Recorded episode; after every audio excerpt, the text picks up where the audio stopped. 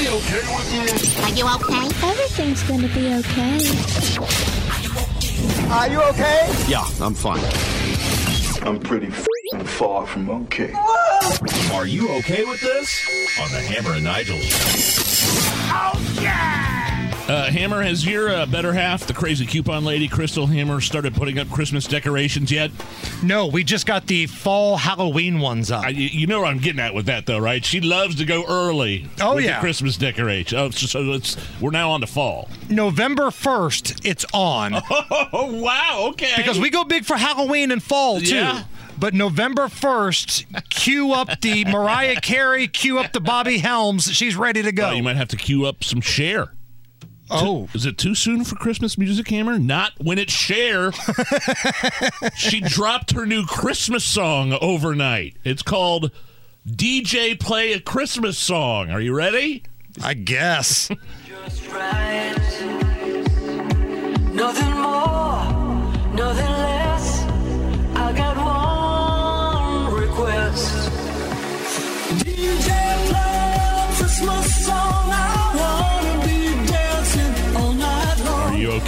Okay with uh, Cher's song about Christmas? DJ Play a Christmas Song. Describe my face right now for those You who look are like, listening. You look like you smelled an egg fart. I wanna be dancing. I don't know if you can hear an egg fart, but this is what it would sound like. Turn that off. No, no, no, no, no, no, no, You're not no. okay no. with this? I am not okay with this. One, this is a little early for Christmas music to drop. Like, we haven't gotten through Halloween yet, okay? But number two, Cher. She's just one of the worst people out there. Just a lunatic leftist. Like some people are leftists, some people are lunatics. She's both. She's a lunatic leftist.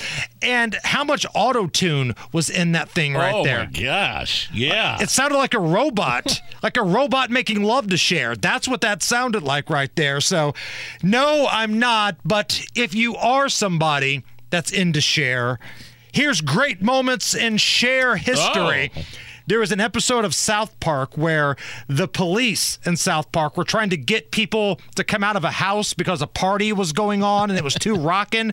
So they tried that Waco trick where they played horrible music. I don't think they're gonna come out. Use the guns technique. What's the guns technique? This is what we did in Waco. Play really bad music really loud until it drives them nuts and makes them want to come out.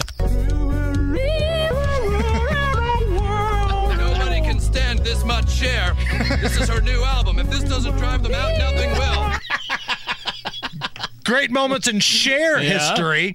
Uh, back when Ari was our producer, Yes. we sent him to Carb Day to speak to rowdy Indy 500 fans, and he was just lying to them.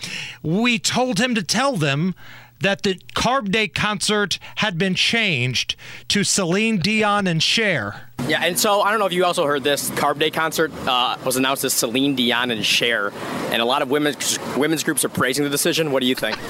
Hell no. Great moments in Cher history. But come on, Cher was great in uh, in Mask, right? Rocky Dennis's mom. Yeah, she's got a turn back time. If I could turn back time. for my money, you know, I celebrate the entire Cher catalog. uh, you're gonna go down in flames, just like Jesse James. That's that's my favorite Cher song of all time. Great moments in Cher history. Okay, so the New York City subway launched a courtesy counts campaign, which, among other things, tells riders to stop being jerks and don't clip your toenails on the train. Are you okay with this? No, I'm not okay with it because it shows the decline in civilization when you have to have a campaign, a paid campaign to tell subway riders number one, keep your shoes on. Number two, keep your socks on. And number three, and I can't stress this enough, don't cut your damn toenails on the subway. And I pray for whoever has to tell some of these people on the subway to knock off the shenanigans. Because if you've recall, in recent years, it's been a violent hellhole on New York City There subways. are maniacs in there. Yeah. And if you dare defend someone, like choke somebody out, then you are the bad guy and you will go to jail.